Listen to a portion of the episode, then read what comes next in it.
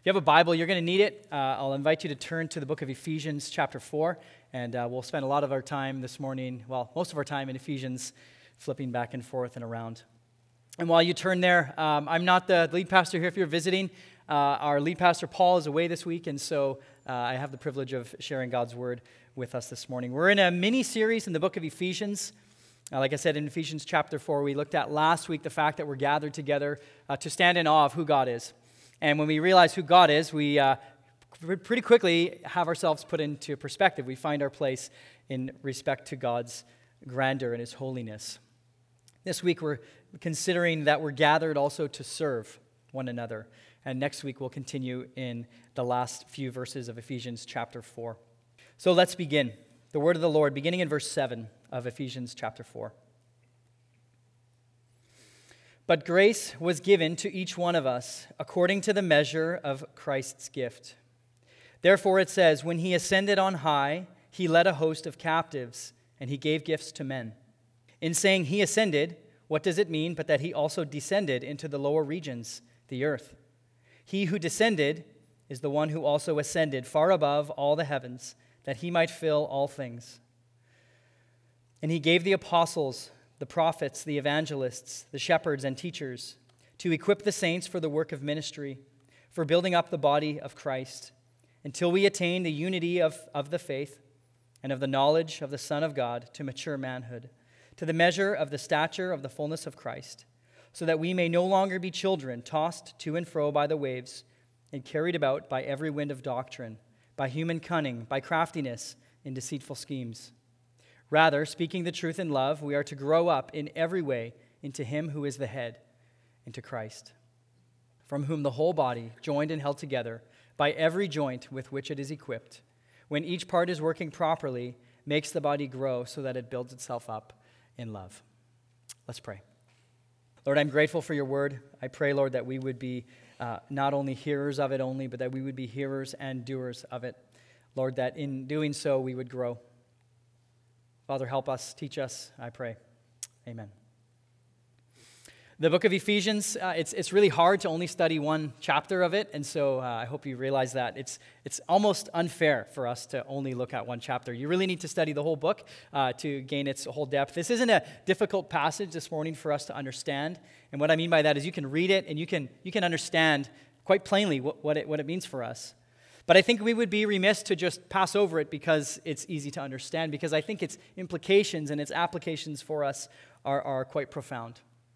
Uh, the book of Ephesians can quite easily, or you know, identifiably at a fundamental level anyway, be divided into two halves.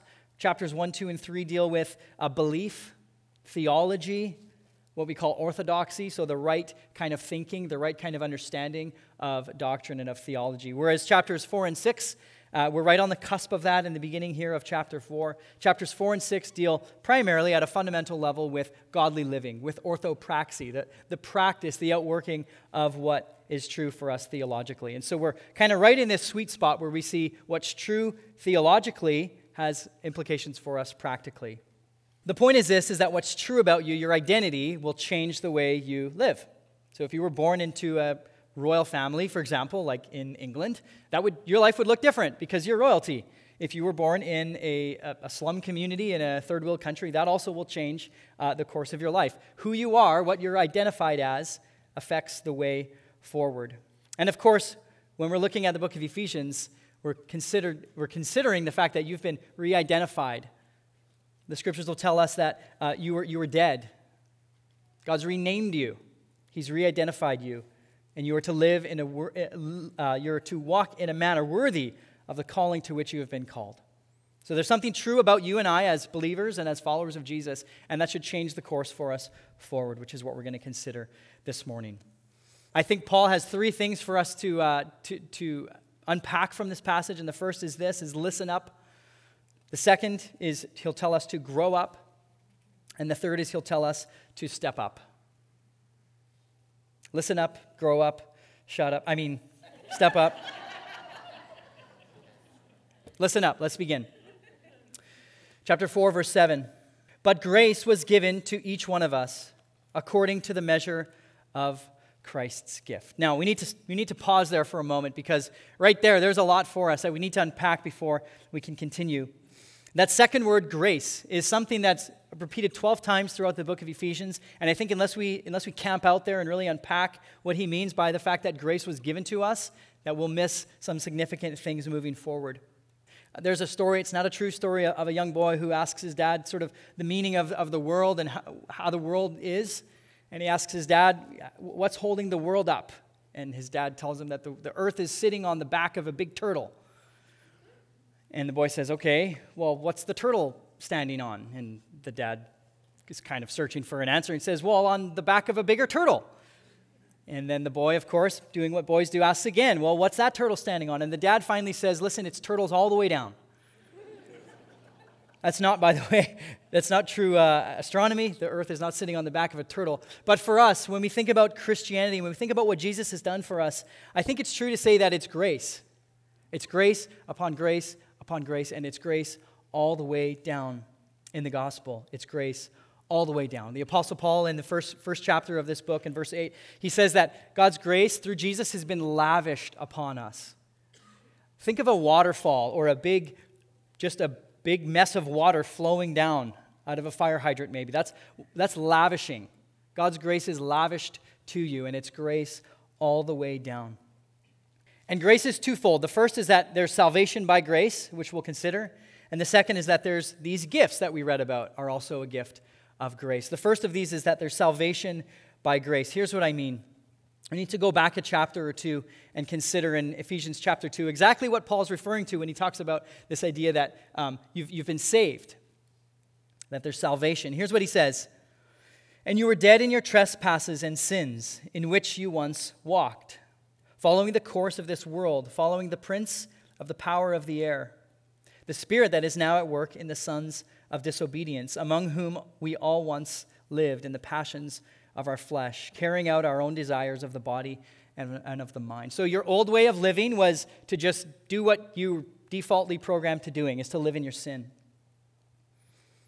And in that state, you are a hater of God. You may have not, you may not outrightly say, I hate God, but that status, your spiritual status, is a hater of God, is a son and a daughter of disobedience. But it goes on to say this, but God, being rich in mercy, because of the great love with which he loved us, even when we were dead in our trespasses, made us alive together with Christ. By grace you have been saved. You see, God showed his kindness upon his children in calling them out of a life of sin and out of a life of wickedness and into a life of adoption. There's a comparison. The language or other parts, in, uh, other parts of this book is that you started off as an alien. You're alienated. You're a hater of God. And you've gone from being an alien to being adopted and this will set the way forward for you. Imagine someone who's struggled with, with uh, substance abuse in their past, and maybe they reached a point in their addiction where they were at rock bottom and they said, I need to make a change. And so they get the help they need and they, they, they're freed from their addiction. Now, that person in their new way of living would not be wise to begin to hang out with those people they used to hang out with, or to revisit those same places, or to start to build those same habits. You see, they've been taken out of an old life and now they've been set in a new life. And Paul will tell us that we need to act as such. You've gone from death to life. Verse 7 of Ephesians 2 so that in the coming ages, he, who's God, might show the immeasurable riches of his grace and kindness towards us in Christ Jesus. For by grace you have been saved through faith.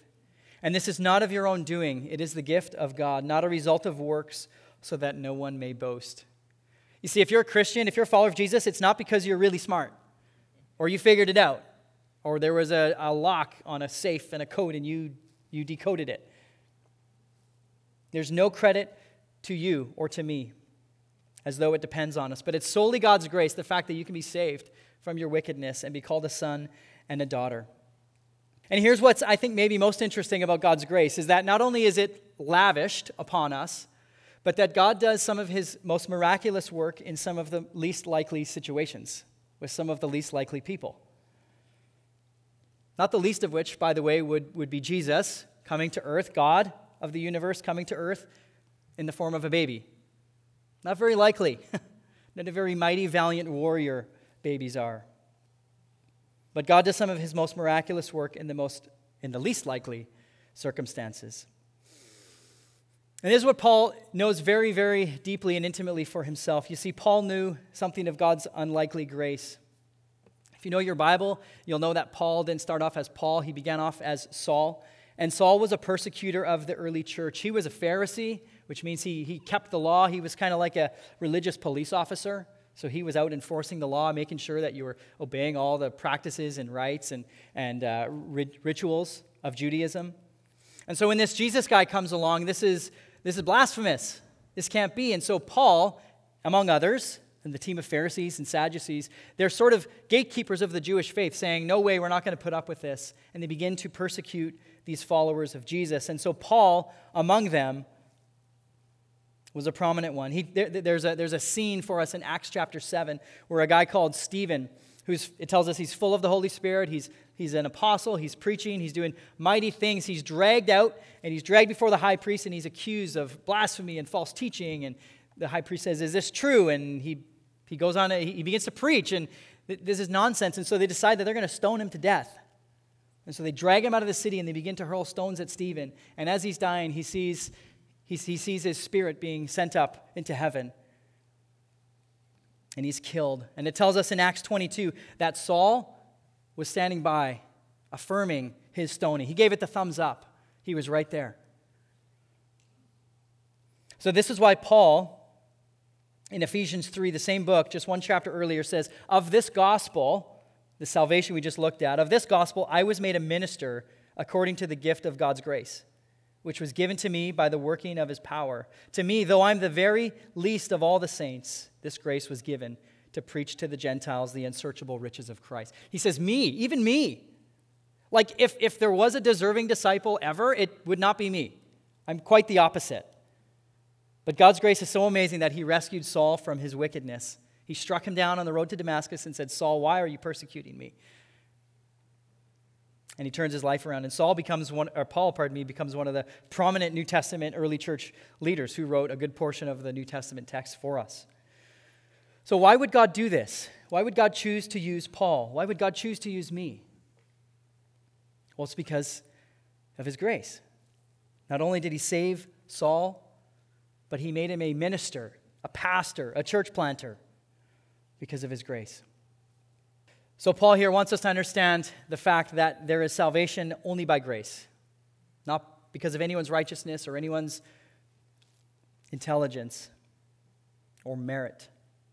But the second is that there's these gifts that are given also by God's grace. Let's pick up in verse 8 in our text this morning. Therefore, it says, When he ascended on high, he led a host of captives, and he gave gifts to men.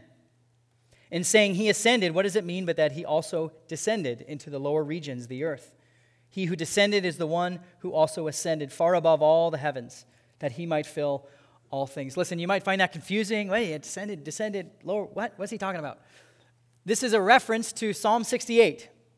And in Psalm 68, what we see is that God has triumphed over evil, over wickedness for, forever, up on the top of a mountain. And so God in Psalm 68 goes up, defeats evil, and comes down with his defeated foes in, his, in the train of his robe and he begins to receive gifts from the people who he's defeated. And so Paul takes that image of God conquering death. As we see in Colossians 2, Christ did that for us. He disarmed the rulers and authorities and put them to open shame. He triumphed over them. So Paul takes that image and he amplifies the New Testament meaning of Psalm 68. And he says that God, through Christ, did go up. He, he descended into the earth. And in doing so, he conquered uh, sin through his life, death, and resurrection. And then through his ascension, not did, he didn't then receive gifts from us, but he distributed the gifts to us at that point. And so this is kind of a, a, a an amplification of, a, of an Old Testament psalm, Psalm 68. So in our text here this morning, Christ, when he ascends, begins to distribute the gifts to his sons and daughters. He gives gifts according to his wisdom. And it says that he gives gifts to everyone. If you're a follower of Jesus, you have received gifts. Let's pick up in verse 11. And he gave the apostles, the prophets, the evangelists, the shepherds, and teachers to equip the saints for the work of ministry, for building up of the body of Christ. Each has received a different gift. This isn't a full, exhaustive, complete list. If you're looking at that going, uh, apostle, nope, a prophet, nope, evangelist, nope. Okay, there's still hope for you. I'm not an apostle either. Okay, this isn't a full, complete list of the spiritual gifts, but what we need to understand is that God empowers His church, His people, for the work of the ministry. And He equipped church leaders, okay, the apostles, the prophets, evangelists, shepherds, and teachers, to build the church, to equip the saints. That's God's people, that's the sheep, that's the flock, for the work of the ministry, which also is to build the church. It's kind of a closed system, a closed loop here where God's empowering the church so that the church would grow, so that the church could spread. More on spiritual gifts we see in 1 Corinthians 12, uh, Romans 12, if you want to turn there, 1 Peter chapter 4. We don't unfortunately today have time to go into those, but I think it's sufficient to recognize in 1 Corinthians 12 the following There are varieties of gifts, but the same Spirit. There are varieties of service, but the same Lord. There are varieties of activities, but it is the same God who empowers them all in everyone. To each is given the manifestation of the Spirit for the common good. So God has given you, brother and sister, gifts for the common good of the church. And I don't only mean this church, we are a church, absolutely.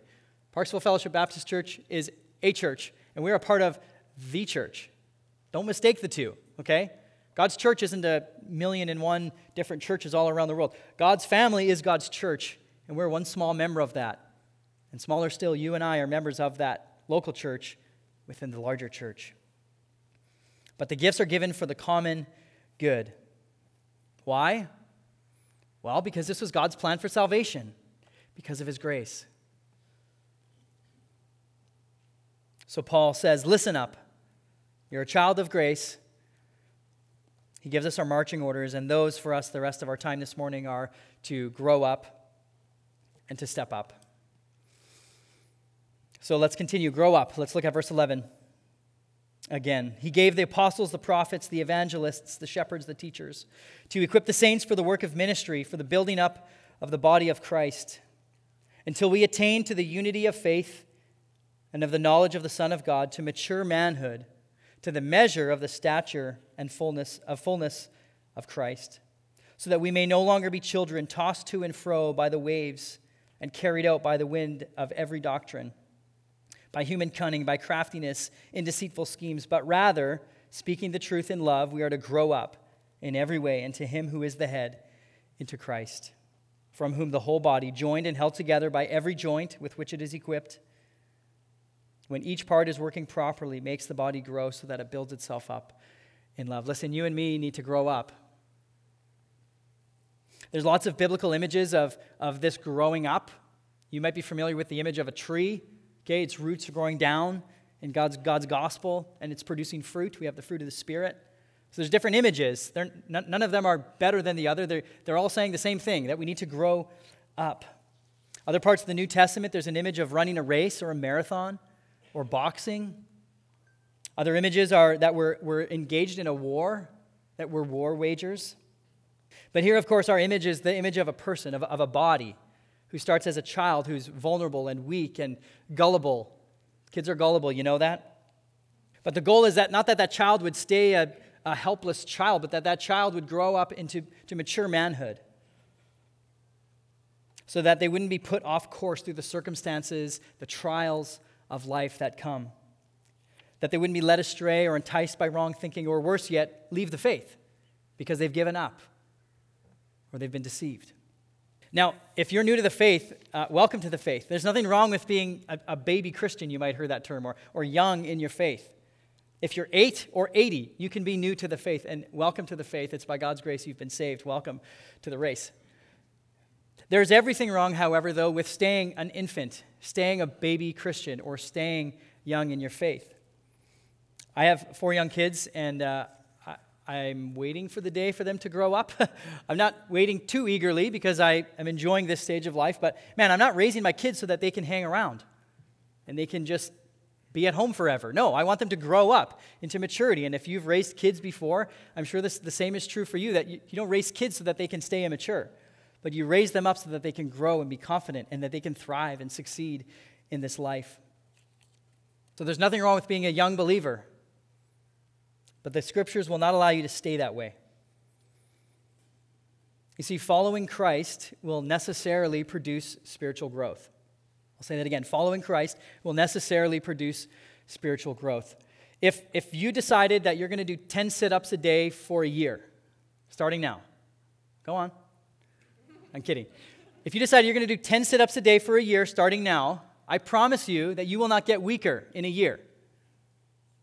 You may get, you'll get stronger, in fact, okay? You may not see results tomorrow or in a week or even in the end of the year. The results may not be visible from only doing 10 sit ups, but you will not get weaker by exercising. You will not get weaker or less strong by running or by doing sit ups or by going to the gym. So it is with our Christian walk. If you're a follower of Jesus, and by that I don't just mean you go to church, but if you're a follower of Jesus, you will necessarily grow spiritually because that's the nature of the Christian walk. That's what the scriptures will do. The scriptures will urge you to grow, they'll transform you, they'll change your thinking. Jesus says, If you love me, you'll obey my commandments. And when you do that, the Holy Spirit, God Himself, by His Holy Spirit, will come and dwell within you. And so it's not up to you to be awesome and to be the greatest follower of Jesus ever because God's dwelling within you. Your job is to know the Word of God, is to love God, and to obey His commandments. So it's not just time only that brings about spiritual maturity. Otherwise, we could just sit around and wait till we're a thousand and all be wonderful saints. So you can be 80 and come to saving faith and be an infant Christian and have a 12 year old teach you the doctrines. That's awesome. Okay? So it's not time only, but it's about loving Jesus. And in doing so, you will grow up in every way. Every way. The scriptures promise it that you will grow up strong in your faith. Whether you want to use the image of fruit, trees, fighting a fight, running a race, you will grow, you will succeed, you will thrive if you persevere. I have a neighbor who's a tugboat operator, and he leaves town uh, for work about a week at a time, sometimes three weeks at a time. And the amount of time he's gone for will depend on uh, largely what, what season it is, what the weather's doing, what the waves, what the storms are doing, what the tides are doing. Because at best, a tugboat with a full load, I've learned, can do about a jogging pace. which is, would be really depressing as a tugboat operator because you're not going very fast. Okay, but you're going and you're on course. And so if you need to get from here up to Alaska, it maybe would take you two weeks at best. But you imagine the, the, the, tides working against you, the current, the storms, the waves crashing up against the ship. If that ship can stay on course, at best, in the worst of weathers, my neighbor tells me a, a tugboat can stand still, at best, to just weather out the storm. And so think of this image the fact that um, we, we ought to persevere.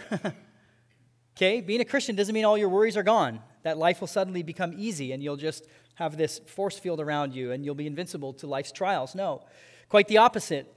The call is to run the race, is to persevere through the waves, through the trials, and through the temptation. Like a tugboat. Sometimes you won't move very fast, but if you stay on course, you'll be able to make it through by God's grace. So, what does this spiritual growth look like? Like, you can sit through church, you can read your Bible till you're blue in the face and not, not be changed. It is possible. So, then, how do we grow? What does that look like? Well, I have a few ideas. If you've been a Christian for any number of years, I want you to consider what are the things that trip you up? What are the things that, that cause you to stumble? And are those the same things that caused you to stumble 10 years ago? What about your prayer life? Not just the amount you pray, but the things you pray about. Are you praying today for the same things you were 10 years ago, or five years ago, or 10 days ago? And maybe you are. Maybe there's something in your life that you have not seen changes. And if that's the case, how have you seen God work over those years? What about your convictions? As you grow in the knowledge and the grace and the understanding, what is God laying on your heart? What are the burdens He's putting on your heart? Maybe it's for the lost. Maybe it's for people overseas. Maybe it's for clean water. Maybe it's for creation care. How about your generosity? Is that increasing? Did you give more this year than you did last year? Or did you give less? And I don't just mean money. I don't just mean money to the church, though that's also necessary. But what have you done with what's, what God's given you? How about your confidence in God's faithfulness? Is that something that's increasing through the trials of life, or is that decreasing? As you depend on God, have you seen Him work more and more in your life, or are you leaning more and more on yourself? What about the things that, that really turn your crank, the affections of your heart? Are those things that are increasingly eternal, Or are those things that are increasingly temporary, the things that you can see? The scriptures tell us one will last much longer than the other, one is a much greater reward than the other. Or what about this? Are you participating in a thriving gospel community? I hope you are. I hope this church for you is a thriving gospel community, but it doesn't only look like attending church. Do you have friends, good spiritual friends, mentors who can encourage you, who can challenge you? These are the kind of things that are reflected in a growing spiritual life.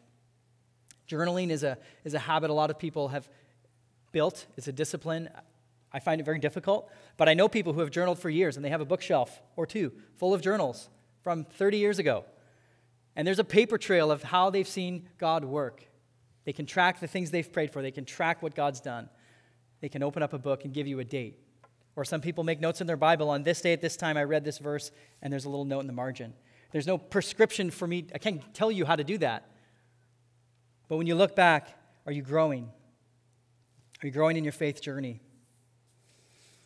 So, to grow up, there's growth as a believer, which we just considered. The second is that as a church, also, the instruction for us is to grow up. Growth for the church.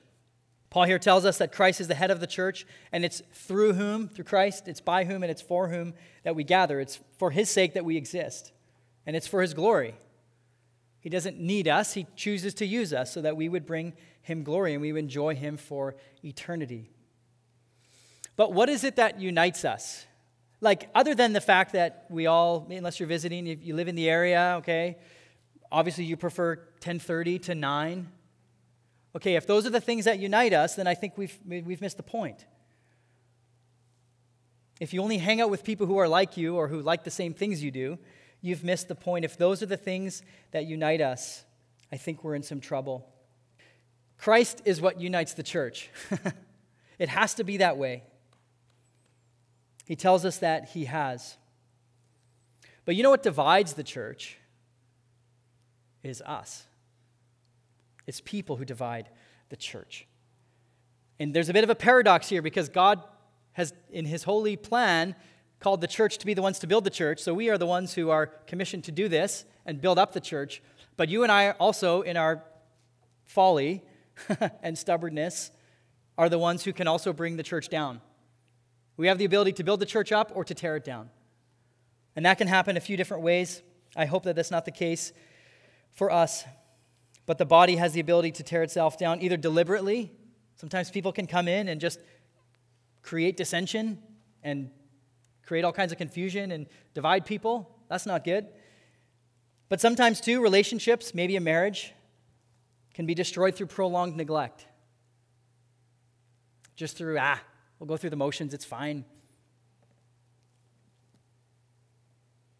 So the body has the greatest capacity to build itself up, yet also the greatest capacity to tear itself down. So, how do we not tear ourselves apart? How do we not tear ourselves down. How do we grow up? Well, I think Paul offers here for us three, three options, three suggestions, three ideas. And those are to speak the truth in love, to preserve unity, and to use your gifts. These are three ways that you can be a part of the growth of the church. Both our church, but also the church, the larger church, the body of Christ. Let's look at those in order. Speak the truth in love. Do you know what a truth bomb is? if you're under 40, you probably do. a truth bomb is exactly what it sounds like it's something that's true that can just destroy something. And oftentimes we do this as a natural tendency in, in, in, a fight or a dispute, even with people we love. Oh, yeah, well, you're whatever, right? And then the person fires back a truth bomb. Okay? You can say something that's really true and just can rock, rock the world. So the truth can hurt, but it's not the truth's fault that the truth hurts. It's the messengers who have the ability for the truth to either be received in destructiveness or to be received in grace. Check out Proverbs 15 1 it says, A soft answer turns away wrath, but a harsh word stirs up anger. You can be harsh with the truth, or you can be soft and you can be gentle and turn away that wrath.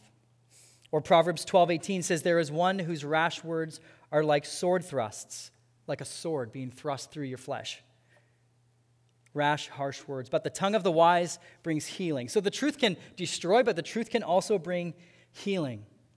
Jesus himself says, I am the way, I am the truth, and I am the life. And Paul tells us to speak the truth in love. we want to study what's true, we want to know what is true. We want to grow in what is true and be built up on truth, which ultimately is Christ, in love. So, friction is sure. Friction is almost a guarantee in this life. In the church, outside the church, in the home, outside the home, at the workplace, with strangers.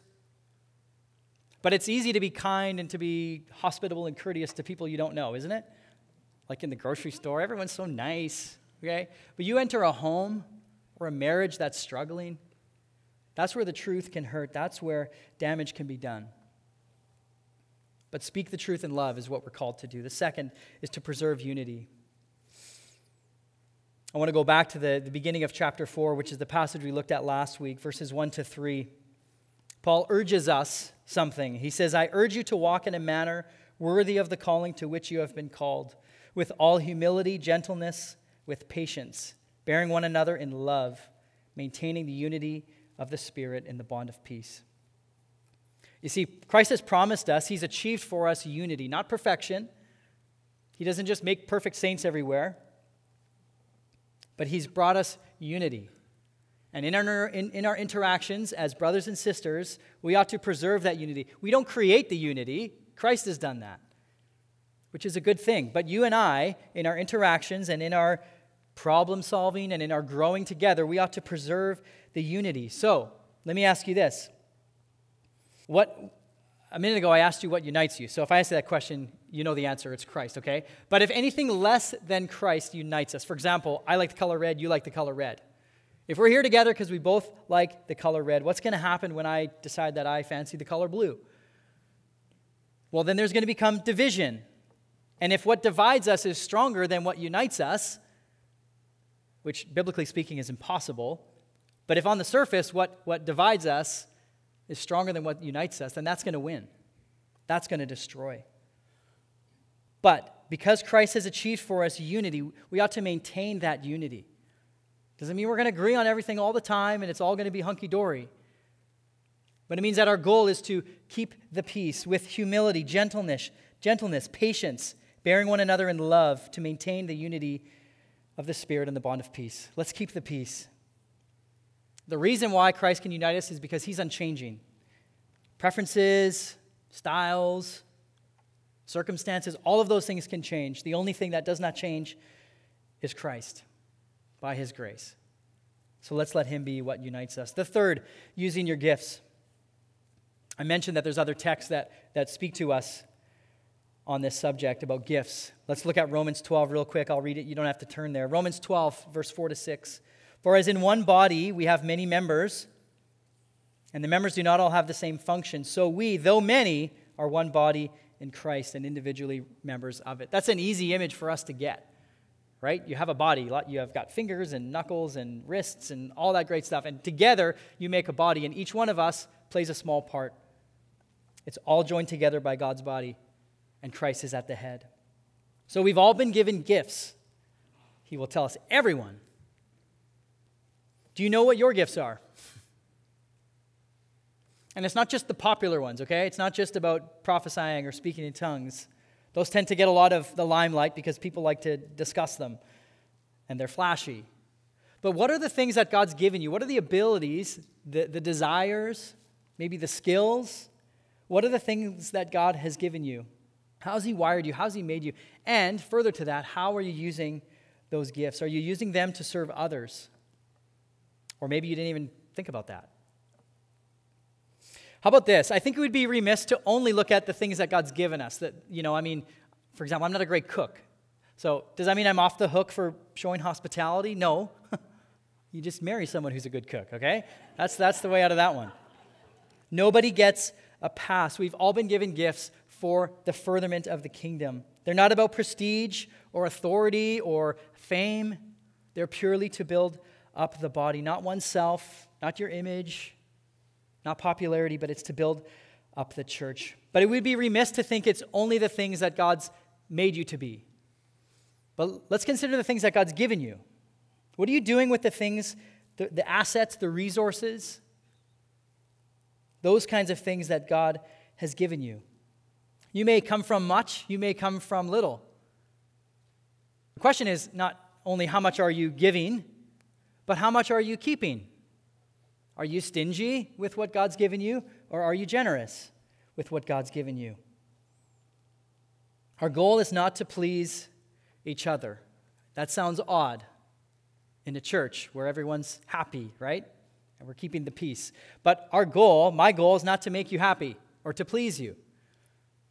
Your goal is not to please your neighbor. Your goal is to please the Lord. My goal is to please the Lord. And in so doing, we serve each other. And in so doing that, I, my hope, our goal would be that we do it well, that we don't make enemies. but we, our goal is not to make people like us. Our job is to please the Lord. But we don't always get it right. We mess up. And so when that happens, we ought to have grace for one another. We ought to keep short accounts. Be humble. Be gentle. Be patient. Bear one another in love. And of course, preserve unity. Keep the peace. So, growth. Grow up. Finally, and it's shorter, step up. Let's look at verse 15 and 16. Rather, speaking the truth in love, we are to grow up in every way into Him who is the head, into Christ, from whom the whole body, joined and held together by every joint with which it is equipped, when each part is working properly, makes the body grow so that it builds itself up in love. Isn't it a great thing when the body does what it's supposed to? When you wake up in the morning and your back doesn't hurt, that's going to be a good day, right? Your body is meant to work well together. Christ has intended for the body to work well together. My wife and I have been watching the Olympics, and one of the things we like to do is we like to watch, you know, like the final rounds, okay, and we get to see who wins gold and silver and all that. And then they always interview the people at the end who, who did the best at the thing. And so this past week, I don't know if you knew, but the, the women uh, won gold for rowing, which is exciting. It's not a sport I'm familiar with. But the women in the interview after they won gold said something really profound. I mean, normally they just talk about you know, how hard they worked and how proud they are of their team, and that's all great. But this woman said something very profound to me. She said, We're sort of like a body all working together. Now, I don't know where she got that from. but the church is sort of like a body, you know, all working together. The rowboat is sort of like a body. You see, there's one person, I think they're called the coxswain, who looks forward, right? Everyone else is looking backwards depending on your perspective, right? But seven people are looking one way and one person's looking the other way. You got the people who bring the power, you got the people who steer. And when you win, or pardon me, when you all work together, you win the race. When it does what it's supposed to do, it is a beautiful thing. And so it is with the church. When we all work together, we build ourselves up in love. So, Paul's call to step up. I think we would be wrong to leave here thinking that the answer is to just sign up for nursery or sign up for making scones. Okay, we, that's a good thing. You should maybe still think about doing that. But the answer isn't to just go and now do and sign up for things and serve out of duty. That would be to miss the point. The answer is to behold Christ and to behold his grace. And in so doing, your affections for the church, for the body of Christ, will be stirred up so that you will want to serve. You will be eager. Last week, um, I served at a camp. I have lots of skills. They asked me to pick up trash for the week. I picked up trash. it wasn't my favorite thing to do. But out of reverence for Christ and his grace, we ought to be humble. We ought to serve the church and build it up in love. Not that we would receive a medal, a gold medal, or a silver medal, or a crown, or a bouquet of flowers, but that we would receive a crown of glory on the judgment day. I'll close with this. It's the verse we all read corporately a few moments ago from 1 Peter chapter 4. Above all, keep loving one another earnestly, since love covers a multitude of sins. Show hospitality to one another without grumbling. As each has received a gift, use it to serve one another as good stewards of varied grace, whoever speaks, as one who speaks oracles of God, Whoever serves as one who serves by the strength that God supplies, in order that in everything God may be glorified through Jesus Christ. To him belong glory and dominion forever and ever. Amen. Let's pray. Lord, I'm so thankful that even though you don't need us, you cherish us, you hold us together, you have made us, you have united us as your people. Lord, I pray for those that know you and who are found in you, Lord, that we would embrace your church, that we would read the word, that we would be changed by the word, and we would do the word. And in so doing, Lord, that we would build up the body, that we would succeed in that mission of what you've called us to do. Whatever our function is, whatever our role is, Lord, that we wouldn't be so proud or so self centered or narcissistic that we wouldn't be willing to do things like pick up trash. So, Lord, I pray that we would heed these words. Thank you for your church. Thank you for your love and your grace. Lord, it's in your name we ask all these things. Amen.